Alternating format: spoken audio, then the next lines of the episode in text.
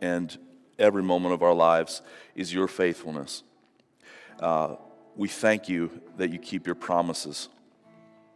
And Lord, I pray that you would work in our hearts this morning to fill us with the Holy Spirit and give us simple childlike faith just to believe what you say is true and what you say you will do. Um, Lord, we spent all last year in the book of Romans talking about how the righteous live by faith. So, Lord, please help us today with no matter what faces us or what assails us, Lord, that we would just simply trust you. Uh, we just look to you right now, Heavenly Father. Lord, I do want to pray for Shelley's sister, Jen. And I ask in Jesus' name, by the blood of Jesus Christ, that you would let her know how much you love her. I pray that you would lay your hand upon her, that your will would be done. I pray also, Father, that you would let her know how wide and how long and how high and deep is the love of Christ. And I pray that your name would be seen as holy and mighty in her life and in the life of the family. Thank you for all that you're doing, Lord. Thank you for your mercy. It's in Christ's name that we pray. Amen.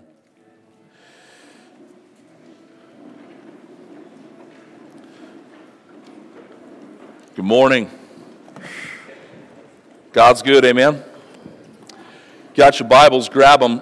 Uh, actually, go to two places this morning.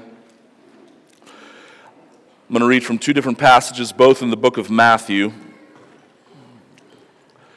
We're going to pick it up where we left off last week, um, and I'm going to read from the Lord's Prayer here in Matthew chapter 6, verses 9 through 15. And if you got that place found, you can put your finger there and then go over to Matthew chapter 18 verses 21 through 35. And I will read these before we say much else, and then we will, we will get into it. Um, if anybody's still looking for a seat, there are seats up front still. It's okay. I don't bite. Nobody else bites. You can come on up. It's safe, I promise you. Balcony people, you know I say this every year. Where are my balcony people at? Raise your hands, balcony people. Hey, we're going to get through it, okay? We're going to get through it. We're going to survive. Got to say that every year. Matthew chapter 6, starting in verse 9. Pray then like this Our Father in heaven, hallowed be your name. Your kingdom come, your will be done on earth as it is in heaven. Give us this day our daily bread, and forgive us our debts, as we also have forgiven our debtors. And lead us not into temptation, but deliver us from evil. For if you forgive others their trespasses, your heavenly Father will also forgive you. But if you do not forgive others their trespasses, neither will your Father forgive your trespasses. And then jump with me over to Matthew chapter 18. I'll start in verse 21. Then Peter came up to him and said, Lord, how often will my brother sin against me and I forgive him? As many as seven times? Jesus said to him, I do not say to you seven times, but 77 times. Therefore, the kingdom of heaven may be compared to a king who wished to settle accounts with his servants. When he began to settle, one was brought to him who owed him 10,000 talents. And since he could not pay, his master ordered him to be sold with his wife and children and all that he had, and payments be made and payment be made. So the servant fell on his knees, imploring him, "Have patience with me, and I will pay you everything." And out of pity, the master of that servant released him and forgave him the debt. But when that same servant went out, he found one of his fellow servants who owed him a hundred denarii. And seizing him, he began to choke him, saying, Pay what you owe. So this fellow servant fell down and pleaded with him, Have patience with me, and I will pay you. But he refused and went and put him in prison until he should pay all the debt. When his fellow servants saw what had taken place, they were greatly distressed, and they went and reported to their master all that had taken place. Then his master summoned him and said to him, You wicked servant, I forgave you all that debt because you pleaded with me. And should not you have had mercy on your fellow servant as I had mercy on you? And in anger, his master delivered him to the jailers until he should pay all his debt. So also, my heavenly Father will do to every one of you if you do not forgive your brother from your heart. Let's pray one more time. Father, please open the eyes of our heart now that we might see wonderful things from your word. We commit this time to you. Please give us clear minds, pure hearts. Fill us with your spirit that you might have your way this morning. In Christ's name, amen. So, as most of you know, we're in a series here at the beginning of 2024 on discipleship. Uh, we started off talking about how disciples learn, and that's literally what the word disciple means. Last week, we talked about how disciples pray. And this week, we're going to talk about how disciples forgive. Disciples forgive. Now, this is something that maybe a question that some of you have had. We're just doing a little four week series on discipleship, and so it's not by any stretch an exhaustive uh, treatise, if you will, on what discipleship is. Um, but we are hitting some primary things. And I think maybe for some people, in just a four week series, why is forgiveness one of the four things that we're going to talk about in regards to the life of a disciple? Because, I mean, there's other things you can put in there, right? I mean, why not, why not say disciples serve? Or why not spend a week on disciples love? Or why not a week on disciples give and, and talk about generosity? And while there's obviously more that we could talk about in regards to discipleship, I want to say that, uh, and obviously, you know, I'm going to argue that, that, this is, that this is true, is that above all those things, forgiveness, forgiveness is of the utmost importance. It's not that those things aren't important, but they're of the utmost importance. And part of that is going to unfold, and hopefully I'll be able to prove that to you from the Word of God this morning as we talk about it. But personally, for me, I, in some ways, I don't want to overhype this or be overly dramatic, but I've almost been waiting about nine to 10 months to preach this message. Um, over the last year, the Lord, this is one of the things that in my own life, the Lord has really been teaching me about. Um, we talked week one, and when we talked about how disciples learn, is that discipleship isn't just something that happens on Sunday mornings or just in a classroom or just when you're doing small church or just at a men's Bible study or women's Bible study or just when you're having your quiet time, but that because we are disciples, all of life is discipleship. And Jesus is always teaching us. And one of the things that the Lord has been teaching me about this past year through situations in my own life, but also through um, many, many situations in the lives of people in the church. Uh, it's been about forgiveness. Now, hear me. It, this past year is not the first time that I've ever talked with people about forgiveness. However, um, it has been noticeable. Let's just put it that way. The number of conversations that I have had in the past year about the nature of forgiveness. I don't know about you, but when the Lord wants to get my attention in my life, I can be pretty dense at times. And so he really has to hammer away at it and not just set before me, you know, one situation or two situations, but set before me many situations in the past year teaching me uh, about forgiveness and really just pressing some things into my into my heart that I hope to be able to address this morning because here's the thing I don't it's not always here's what I found it's not always that we don't want to forgive. I think as Christians and disciples, we know that we should forgive, but the reality is is that we don't know how to forgive because we don't fully understand what it is. That's what I found in the last year in talking with a lot of people.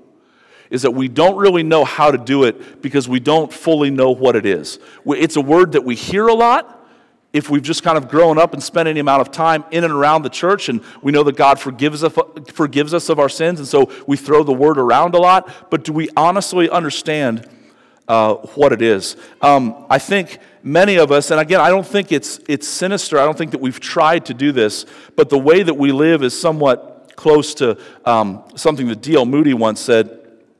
He said that many people have the type of forgiveness where they bury the hatchet with the handle still sticking out of the ground so that they can grab it at a minute's notice, at a, at a, or at a moment's notice, sorry. And that seems to be where many of us live. We're trying to bury it, we're trying to p- truly put it away but we're just not fully sure how. And so, in many ways, this morning, what I hope to do is just from the Word of God, just kind of have a Bible study. In a lot of ways, might feel a little bit more like a Bible study than a sermon, but no matter how you want to categorize what we're going to talk about this morning, um, I just want to show us what the Word of God says about this. And so, I just want to ask three simple questions. I want to ask this What is it? What is it? Why does it matter? And how do we do it? What is it? Why does it matter? And how do we do it? The first one, what is it? Well, just a textbook definition. The word that is most usually used um, or most commonly used in the New Testament is this Greek word aphiemi, aphiemi. And it, here's, it, it has quite a robust kind of definition, but it's all kind of saying the same thing. It means to send away, to give up, to keep no longer, to abandon, to leave, to walk away from, or most commonly, it just simply means to let go. And it's really just this very simple idea is you just Drop it. That's it. That's what forgiveness means. Now, what are you forgiving? Or what are you letting go of, I should say? It's usually um, related also to this other Greek word, opheilema, opheilema, opheilema, and it, it's the word that we read there um, in both of those passages, but if you look at the Lord's Prayer, it's the word for debt. Um, Jesus says that when we pray, we're to pray, God, forgive us our debts, opheilema, that we, as we also have forgiven our debtors. And so what we're, what we're giving up or what is just simply we're just letting go of a debt that is owed to us. And of course, this is what Christ did for us. And so, just in the most general sense, it just means to simply drop it, to let go. Um, but secondly, along with that, in answering the question, what is it? Um, it also can only occur, and this is important, it can only occur when true wrong has been done. I want us to get this.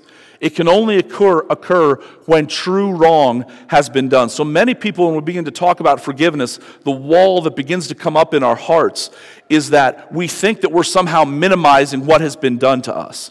And nothing could be further from the truth. What we're actually doing is acknowledging that what was done was very wrong, and it was unjust, and it was not right, and it falls into the category of, of sin.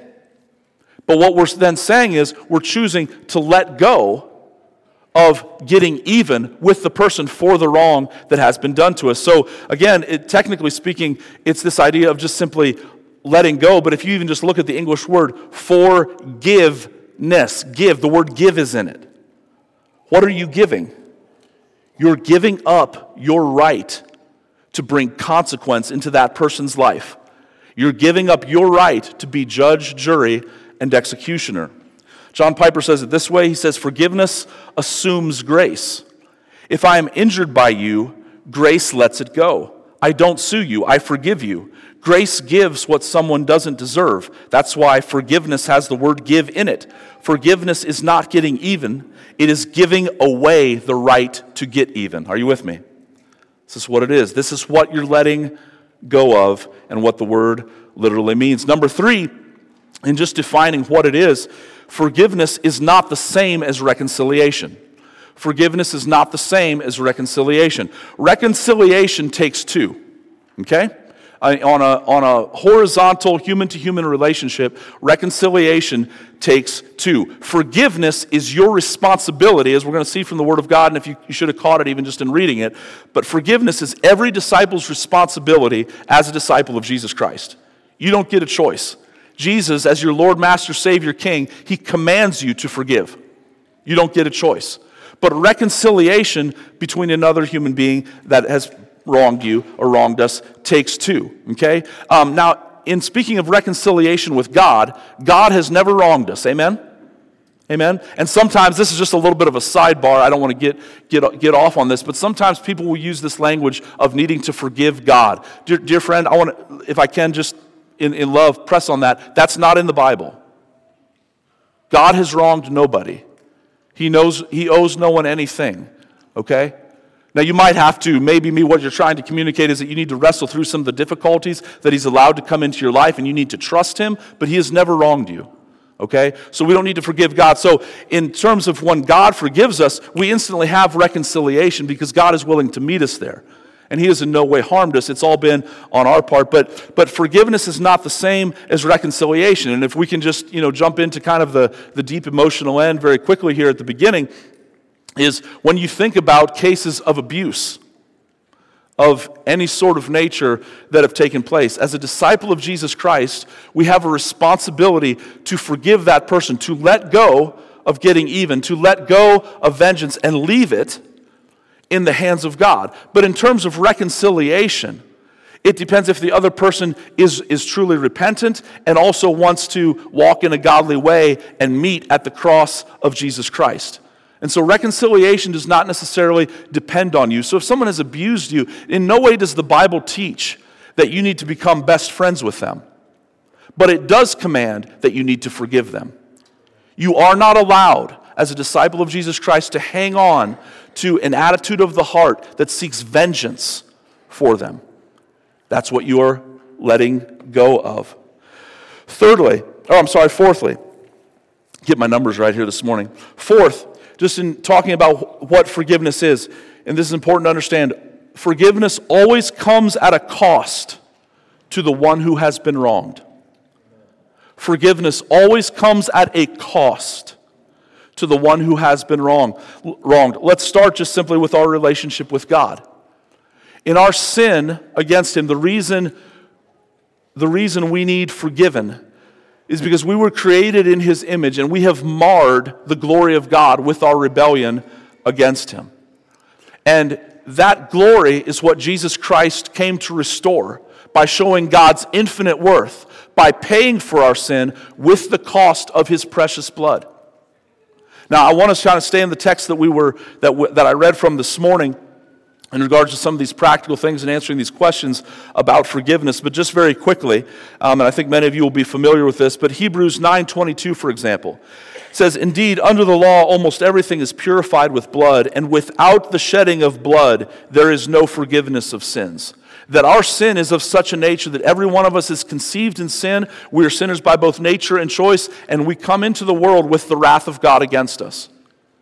And that sin can only be paid for by the precious blood of Christ. Um, 1 Peter chapter 1, verses 18 and 19, he does not use the word forgiveness, but he uses the, uses the word ransomed. They're, the word ransom is not synonymous with forgiveness, but they definitely overlap in some ways. And Peter says this He says, Knowing that you were ransomed from the futile ways inherited from your forefathers, not with perishable things, such as silver or gold, but with the precious blood of Christ, like that of a lamb without blemish or spot. Is that we have offended an almighty holy God. Jesus came to pay for our sin by, by dying in our place and thus restoring the glory of God so that God can forgive us rightly and not in any way just sweep it under the rug unjustly. Tim Keller, I think, explains, is one of the, he explains this uh, as good as anybody, I think. But just understand this is from his book, The Prodigal God, and so he's framing this whole discussion of forgiveness within the context of the story of the prodigal son that I'm sure many of you are familiar with.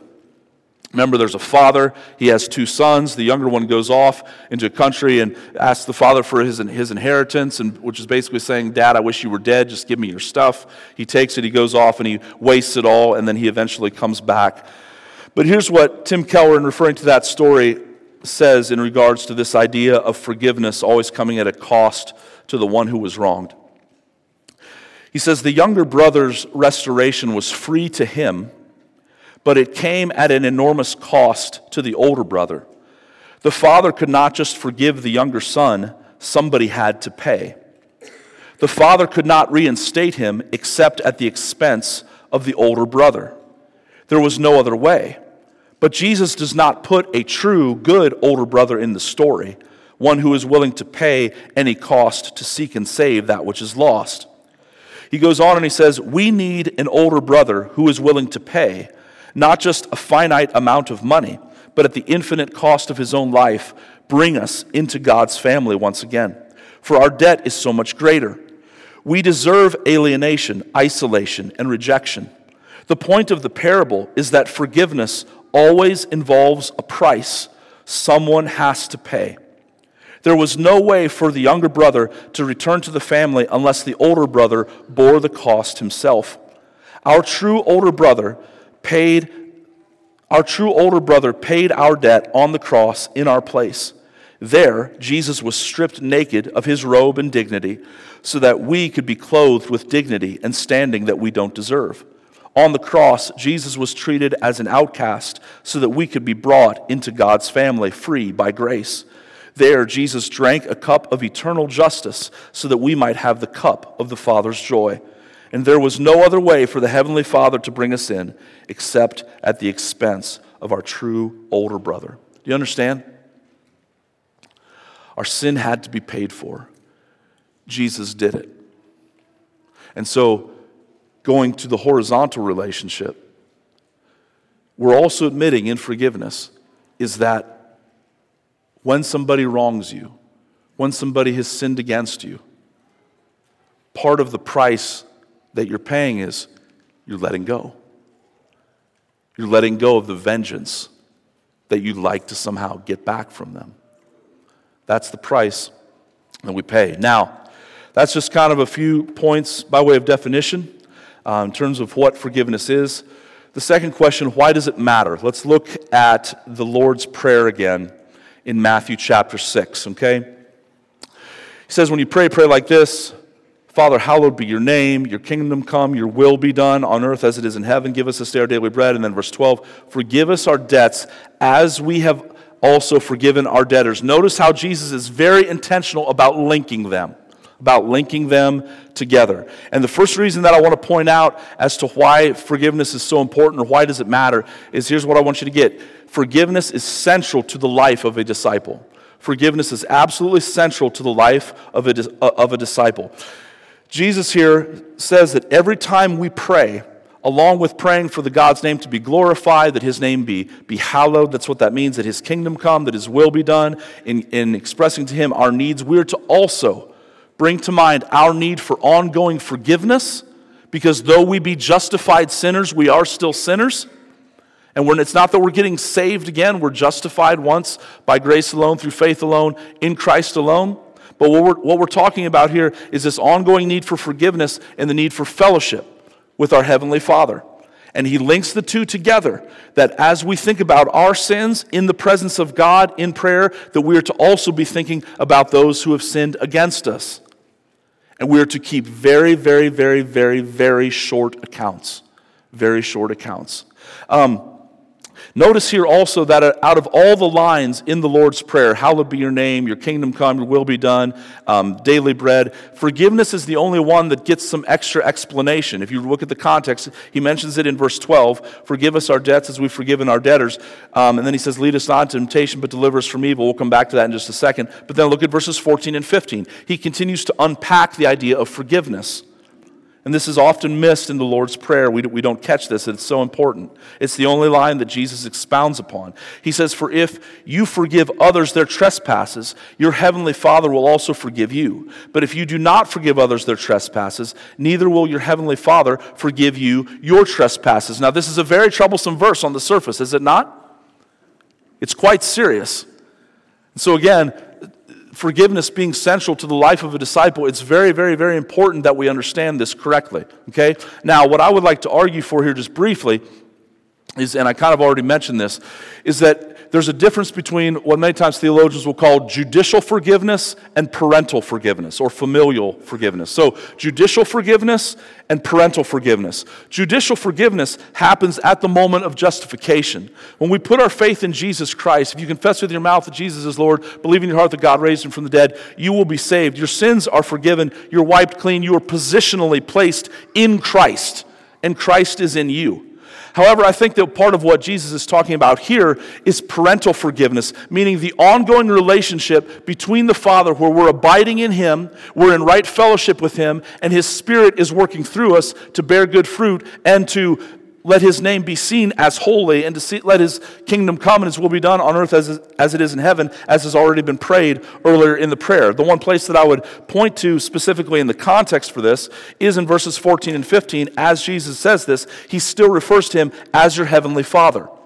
Now, the point here is not in any way that our forgiving other people is somehow merits God forgiving us. Again, that goes against the very definition of what forgiveness is, right? Forgiveness is unmerited. You can't earn it back.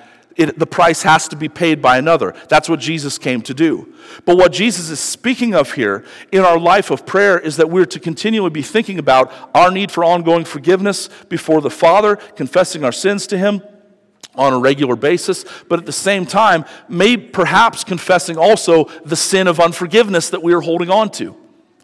And here's what I want us to get, folks, is that this, if you are harboring unforgiveness in your heart towards another person, I truly say this in love, you are living in sin. You are living in sin. Now, unforgiveness is a very, in, the, in church land, in cultural Christianity, unforgiveness is one of those nice, clean, sanctified, somewhat acceptable sins. Because, well, Erik, you just don't understand what they did to me. You don't understand how badly it hurt. And please, I'm not mocking the pain, brother, sister. I'm not. But what I'm pointing you to is the Word of God. And as we're going to see ongoingly here, is that Jesus does not mince words with the intentionality and the intensity with which we are to bring before Him regularly not only our own sins, but the sins that have been committed against us, and you have no right to hold on to them. You have no right to hold on to them. And if you would just switch up kind of that acceptable sin of unforgiveness that we think is okay in the church sometimes, and let's just replace it. Let's replace it with another big one that, that we tend to look at as really bad. Let, let, let's replace it with addiction. Let's replace it with pornography for a second. And if somebody's living in an ongoing lifestyle like that, would you say that that person is abiding in Christ and is going to bear fruit for their name? No, absolutely not. My point is don't think for a second that you can harbor unforgiveness and do any better. You will not bear fruit to the glory of God and allow His name to be hallowed in your life and let His kingdom come and His will be done on earth as it is in heaven in your life if you are hanging on to unforgiveness. You have to bring it to the cross. Let me take it a step further. Another reason why this matters and why forgiveness is essential to the life of a disciple unforgiveness opens a door to the demonic. Unforgiveness opens a door to the demonic. Again, I would start here in the Lord's Prayer. Please look at the context. You guys know that this is why we, we try our best to try to preach verse by verse through portions of Scripture so that you, we're not just cherry picking stuff, but that you see the flow of thought and see what all is included. Again, notice verses 12, how he mentions forgiveness, and then also how he comes back again to it in verses 14 and 15. But sandwiched in the middle is verse 13 and lead us not into temptation, but deliver us from evil. I want to suggest specifically, while I think um, the evil that's mentioned here could include more than just unforgiveness, I would like to suggest that primarily what Jesus has in mind here is the evil of unforgiveness. And um, there's a lot of nuance in this. It gets a little bit technical, but there's an article in the Greek before the word evil, and so it could probably be translated quite well um, deliver us from the evil, or by way of implication, possibly the evil one, speaking of Satan. But again, what exactly is Satan trying to do? He's trying to get us to unforgive. Let me give you some more scripture that would kind of back up this idea. This is, this is uh, let me go to 2 Corinthians chapter 2 first.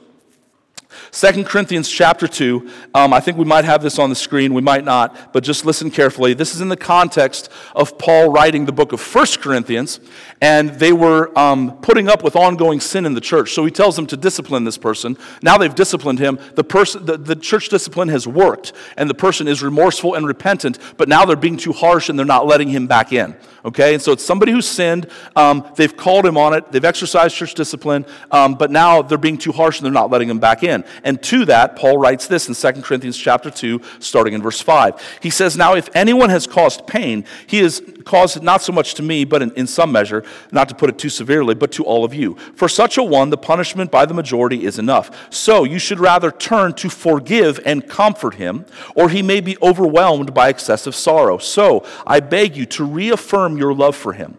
For this is why I wrote that I might test you and know whether you are, are obedient in everything. Anyone whom you have forgive, I also forgive. Indeed, what I have forgiven, if if I have forgiven anything, has been for your sake in the presence of Christ. Now get verse 11. So that we would not be outwitted by Satan. For we are not ignorant of his designs. Do you see what I'm saying? Unforgiveness is a foothold for the demonic. When we hang on to unforgiveness, it is part of the devil's design to get a stronghold in our life. The same flow of thought and idea is there in Ephesians chapter 4, verses 25 through 32. Paul says, Therefore, having put away falsehood, let each one of you speak the truth with his neighbor, for we are, not me- for we are members of one another. Listen, be angry and do not sin. Do not let the sun go down in your anger and give no opportunity to the devil. Do you see it? Why would you be angry at somebody? Because they've sinned against you. Do not let the sun go down in your anger and give no opportunity to the devil. Jump down to verse 31 again, just for the sake of time. He says, Let all bitterness and wrath and anger and clamor and slander, which are things that happen when we have unforgiveness in our heart, be put away from you, along with all malice. Be kind to one another, tenderhearted, forgiving one another. Listen, as God in Christ Jesus forgave you. Do you see the same connection that he draws with the Lord's Prayer? Forgive us our debts as we forgive those who sinned against us. He just kind of reverses the order. He says, Forgive others as God has forgiven you. It is quite possible that there are some here today who are living in ongoing sin and who have given the enemy a foothold in your life to influence you and to do his will and not the will of your father because you are holding on to unforgiveness. And if you're a Christian, if you're a disciple, and those aren't two different things, there's no such thing as a Christian who's not a disciple. It's just whether or not you're a mature disciple or seeking to become a mature disciple. Then you have no right to hang on to it. My brother or sister. Has the enemy gained a foothold in your life? Um, do you feel dry? Do you feel empty? Do you feel lifeless in your Christian walk? Now, please hear me. I'm not saying that if you feel those things, that the only diagnosis is unforgiveness, but it very well may be. It very well may be. One of the G- reasons that Jesus highlights our need for forgiveness and our need to forgive others every time we pray um, is because, if I could just put it this way, unforgiveness accrues radical interest that we cannot keep up with. Has anybody ever racked up any credit card debt? It's, it's okay. I'm not going to tell Dave Ramsey, okay? I want, I want your, your secret's safe with me. But if you have, okay? If you ever have, um, you know, the, the interest rates are just like crazy on those things. And if you've ever fallen into that trap, uh, maybe speaking from experience, um, you, uh, you can make the minimum payment. And even though you don't spend anything else on the credit card, the next month your your, your, your total is actually higher than it was the month before, even though you're making payments, because, because the interest is so high. It just keeps racking up. Dear friends, the point is this is that unforgiveness racks up interest in such a way that it makes credit card rates look like free money. Okay? You, you have got to keep short accounts. This is what Jesus is calling for for every time you pray to be aware of your need for forgiveness before the Father and to bring before Him the hurt and pain that others have done to you, that you do not hold on to it and find yourself overwhelmed um, by unforgiveness and by a sense of the enemy's, enemy's work in your life.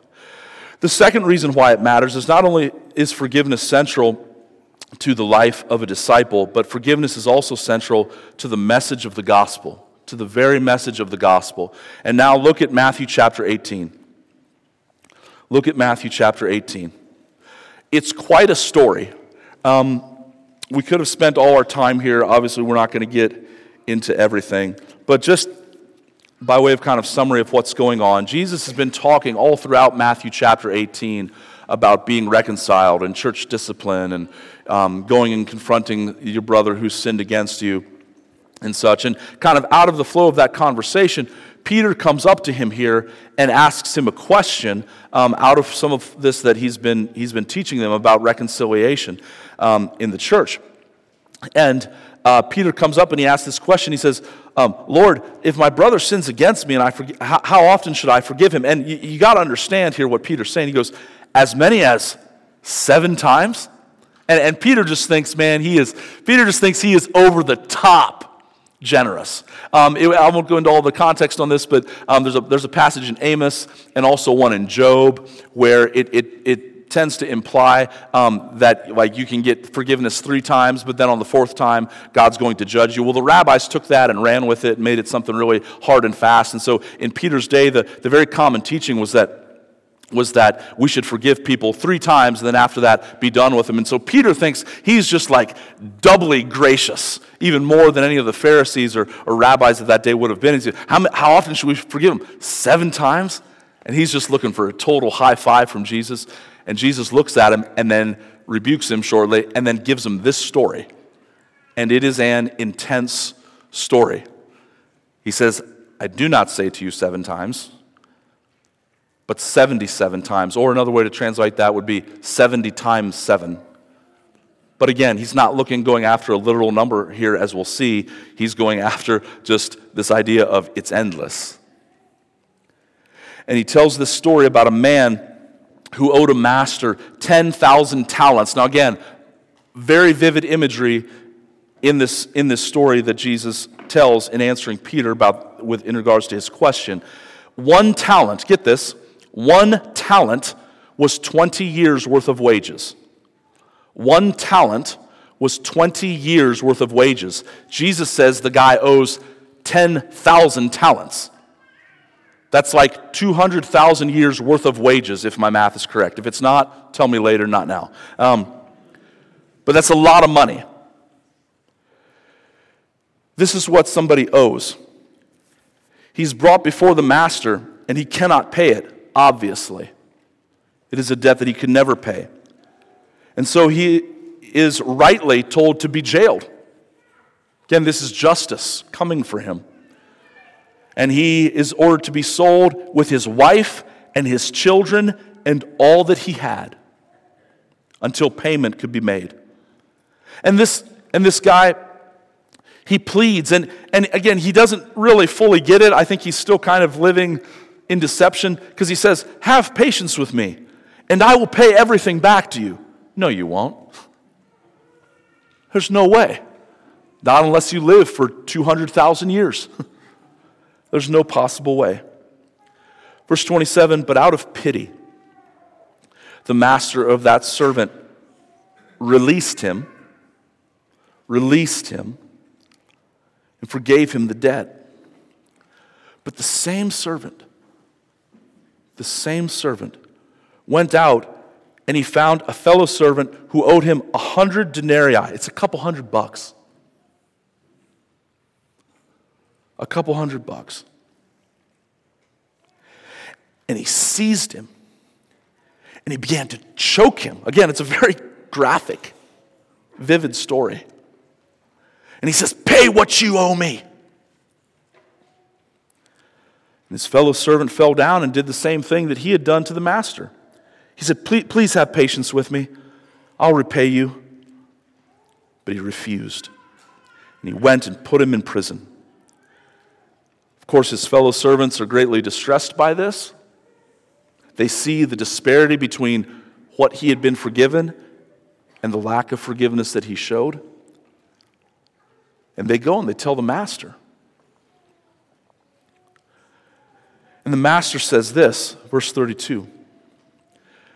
His master summoned him and said to him, You wicked servant. You wicked servant. And just, I wanted to note this earlier, but I did that, that word wicked there is the same, same exact Greek word that's used for evil back in the Lord's Prayer, where he says, But deliver us from evil. You wicked, evil servant. I forgave you all that debt because you pleaded with me, not because I thought you were going to pay it back. Should you not have had mercy on your fellow servant as I had mercy on you? And then verse 34 is quite interesting. Again, it's very vivid. We don't have time to get into all this, but just by way of observation. Verse 34, and in anger his master delivered him to the jailers. Now, it's, it's, the word for jailers is a Greek word that only appears here in the New Testament, and it's probably more accurately translated the tormentors. And it's literally, it's a very vivid word picture. It's the idea of putting somebody in a rack, or like the old stocks, like maybe you saw in like medieval times, and torturing them to try to gain information. He hands them over to the jailers, the torturers, until he should pay all his debt. And then verse 35, and again, I know this on one level, maybe on the surface, messes with our theology a little bit. But he says again, so also my heavenly Father will do to every one of you if you do not forgive your brother from the heart. Yeah. I saw somebody mouth, wow. Yeah, yeah, that's, that's it. Wow. Does Jesus have your attention right now? There's a lot that we could say on this. Three things that I want to get for sure. Number one, our debt to God is infinitely beyond our capacity to pay. We've already talked about this. He is the master in the story. We are the servant that owes literally like the equivalent of like a bazillion dollars, is the point. Our debt to God is infinitely beyond our capacity to pay. Number two, our debt to God is infinitely greater than any person's debt to us. Our debt to God is infinitely greater than any person's debt to us. There is a reason why Jesus told us every time we pray that we say, Forgive us our debts as we forgive those who are indebted to us. You hold the two together always. Um, there's a, I heard a. am uh, not a, again, I've already, I've already confessed to you that I've had some credit card debt in my life already. It's a safe place, right? Um, I'm also not the greatest financial guru in the world, but I was listening to somebody, some guys, some talking heads on TV the other day talk about the economy and how, you know, another jobs report is supposed to come out, or maybe it already has, or whatever. And they were going to say that uh, undoubtedly in the jobs report, it's going to talk about how, how uh, unemployment is down, right? And, but his, his point was, he's like, they're going to tout that statistic, but he said it doesn't matter because that's not the number that matters. He goes, It's not about right now in the economy um, the, the amount of unemployment. It's about all the employers that have jobs that they can't hire people for because they're not willing to work. Right? So, again, I'm not trying to make a political statement here or whatever. I'm using this as an illustration. But you understand is like you can look at one number and get a skewed view of what's really going on. Dear friends, do you have your eyes on the right number? Not the number of what's owed you, the hundred denarii but do you have your eyes on the 10,000 talents that you owed God? See, that's where you got to live. And that's what's going to make all the difference. And it is only if you have your eyes on the right number that you're going to get a correct picture of reality. And if you've got your eye on the other number, then I want to tell you, you're living in pretend world thinking that everybody owes you, thinking that everybody's wronged you, thinking that you're a victim. Don't even get me started with the victimhood that we've promoted and valued in this culture. It's horrible. It's because we do not understand the gospel of Jesus Christ. Um, not only is our debt to God infinitely beyond our capacity to pay, and our debt to God infinitely greater than any person's debt, but here's the obvious implication of the story is that God expects the mercy that we have been shown through the forgiveness of our debt to always be expressed through the forgiveness that we offer to others. Let me say that again and emphasize a word. God expects the mercy that we have been shown through the forgiveness of our debt to always, always, will you say it with me? Always be expressed through the forgiveness that we offer to others. There's another subtle little picture here that I want to pull out that I think is, is quite important and that many of the commentators pick up on. And it's, it's this little phrase that Jesus used in responding to Peter in verse 22. When Jesus says to him, I do not say to you seven times, but 77 times. Or, like I said, it could mean 70 times seven. And that little phrase, 77 times or 70 times seven, is almost assuredly taken from Genesis chapter 4. So, very quickly here, a little biblical rundown of history, and the arc of redemption. Genesis chapter 3, everything goes bad real quick. Sin comes on the scene. Cain murders his brother. Um, and then into chapter 4 here, I'm sorry, I think believe that happened in chapter 4 with Cain murdering Abel, but but the point is that things go very badly. You now, there's this little story and this little poem by this bad dude named Lamech. And Lamech was like, I believe he was like six generations from Cain, depending how you count it, five, six or seven generations. Um, but, uh, but he's six generations from Cain, and he's kind of the epitome of the fallen world at this time. And there's this little poem that he gives that he stands up and he quotes to his two wives, which is also bad. in Genesis chapter 4, and he says this Genesis 4 23. Lamech said to his wives, Adah and Zillah, hear my voice, you wives of Lamech. Listen to what I say. I have killed a man for wounding me, a young man for striking me. Listen, if Cain's revenge is sevenfold, then Lamech's is 77 fold. Now, it's kind of this cryptic little passage, but what Lamech is saying, he's like, You mess with me, I'm going to pay it back 77 times worse. You wrong me, I'm going to wrong you 77 times more than you could ever possibly imagine. And the point here is that vengeance, hate, is a mark of the old creation. And what Jesus is calling for here in each and every single one of his disciples is to bring about a mark of the new creation, not of vengeance, but of forgiveness. Church, this is what he calls us to. And it's real simple this morning. Are you doing it? Am I doing it? Are we doing it? Are we bringing about the new creation? Hallowed be your name, your kingdom come, your will be done on earth as it is in heaven. What's part of that will? Forgiveness. Or are we hanging on to the old creation? And quite possibly ourselves look like descendants of Lamech. This is very straightforward and very central, and hopefully, as we've gone through it, you can see why it was important to take a week and to talk about the fact that disciples forgive. Disciples forgive.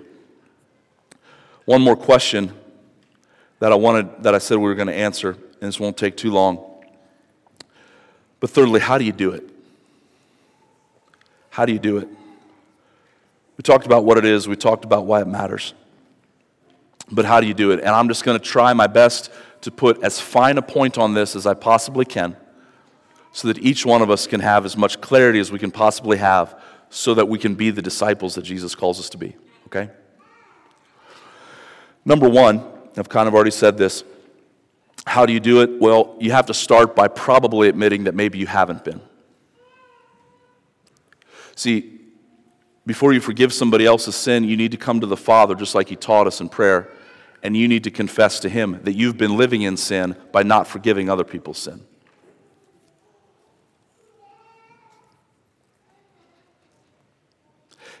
There's no way to follow Jesus without ongoing repentance. All of the Christian life, all of the walk of a disciple is one of faith and repentance, faith and repentance, repentance and faith, repentance and faith. Always. Secondly, you need to do it in the presence of God in prayer. See, you need a deliverer. Back in the Lord's Prayer, he said, um, Lead us not into temptation, but deliver us from evil. That word for deliver, it's another very vivid term. It literally means to draw to oneself. It's the idea of drawing out water with like a ladle or something and then kind of like sipping from it. Jesus is your deliverer. I understand that unforgiveness is hard. I understand that it's difficult. It's, it's like the entire Christian life. It's not just hard, it's impossible. You need the help of a Savior. You need the help of the Spirit of God that He gives to you when you trust in Him. But even though it's impossible apart from His grace, it is possible in Christ. One of the most often quoted, yet probably most misused verses in all the Bible, Philippians chapter 4 I can do all things through Christ who gives me strength. Dear friend, you can do this. You can do it. And let me just get real practical here. And again, we're, we're, we're almost landing the plane. Hang with me. I know I'm still throwing a lot at you. But there's this little paper that we're going to have in the back. Josh and somebody that Josh has gotten to help him, I don't know who that is, is going to be standing by the back doors when in a little bit. We usually hand this out at all the partnership classes, so you might have one already. Um, but if you don't know where it is, or you lost it, or you threw it away, it's okay. We got another one for you. Um, and it's just this little, it's called the Conflict Resolution Field Guide. We got it from Watermark Church. Watermark Church um, primarily built it off of a guy named Ken Sande who wrote a book called Peacemaker. Okay? And it's a very good book. It's very central to conflict resolution and reconciliation. Um, it talks about a lot more than just forgiveness, uh, but forgiveness is part of it. And so I want everybody to grab one if you want when you hand out. Now, I say all that because three quick deductions, very practically. And again, this is going to be a, have a very fine point on it. Okay, that deductions from this paper. I want to say this in forgiving somebody, here's what you're doing you're making three promises. And you want to do this before God, and then if, if necessary, you need to go and you need to do this to the person if they know that you're harboring uh, unforgiveness against them. Number one, you're saying, I promise to not use this against them. And again, you kind of, I'm, saying, I'm framing this as if you're saying this to God. You're saying, I promise that I will not use this against them for the purpose of manipulating them or shaming them. Number two, you're saying, I promise to not bring it up again to others in order to undermine their reputation. Number three, you're saying, I promise to not bring it up to myself and use it as grounds for self pity and justifying resentment.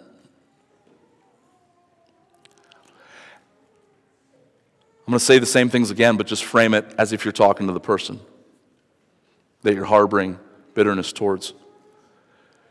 You go to them and you say, as a disciple of Jesus Christ, and on the grounds of what Christ has done for you, you look at them and you say, I promise to not use this against you for the purpose of manipulating and shaming you. You say, I promise to not bring it up to others in order to undermine your reputation. You go to them and you say, I promise to not bring it up to myself and use it as grounds for self pity and for justifying my resentment against you. Will you do that? Will we act like disciples? And at the end of the day, here's all it is. You just had to catch it. But you just drop it, folks. You just drop it. And I keep doing this because here's what I hear a lot. If I can, I'm almost done, I promise. But I've been waiting like a year to preach this, okay? So I hear Christians say all the time, Erik, I just, I just can't.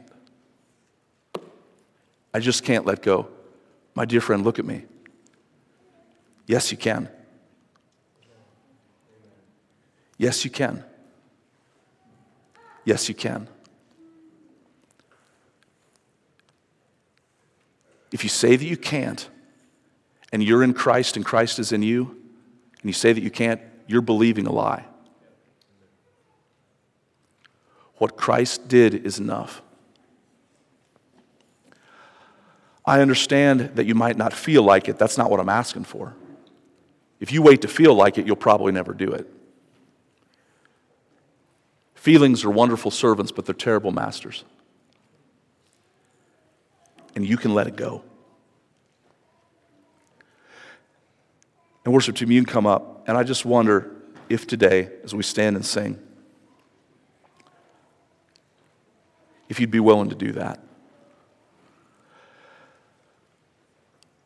Would you just bow your heads with me just quickly? I, I just want to say to you this morning, thanks for listening to all this it's, it's been pretty straightforward. Um, and I know some of us have been hard.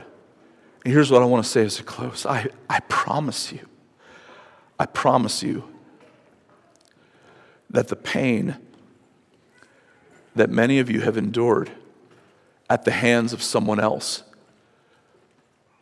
I, please, I'm not minimizing it in any way. my heart, um, my heart breaks truly for the hurt and the pain that so many have experienced. But at the end of the day, brother or sister, either Jesus is enough or he's not. And here's the thing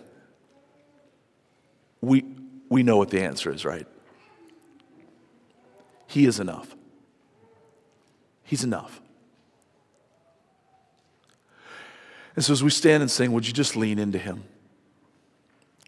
Would you just lean into Him? Father, I pray that as we come now and we just respond to your word, just with turning our eyes once again towards heaven. Heavenly Father, I pray that your Holy Spirit, that I believe is, is with us today and is in us all the time and never leaves us or forsakes us, I pray that you would come near. I pray that you would be that deliverer that we so desperately need. And I pray that you'd help us just to let it go.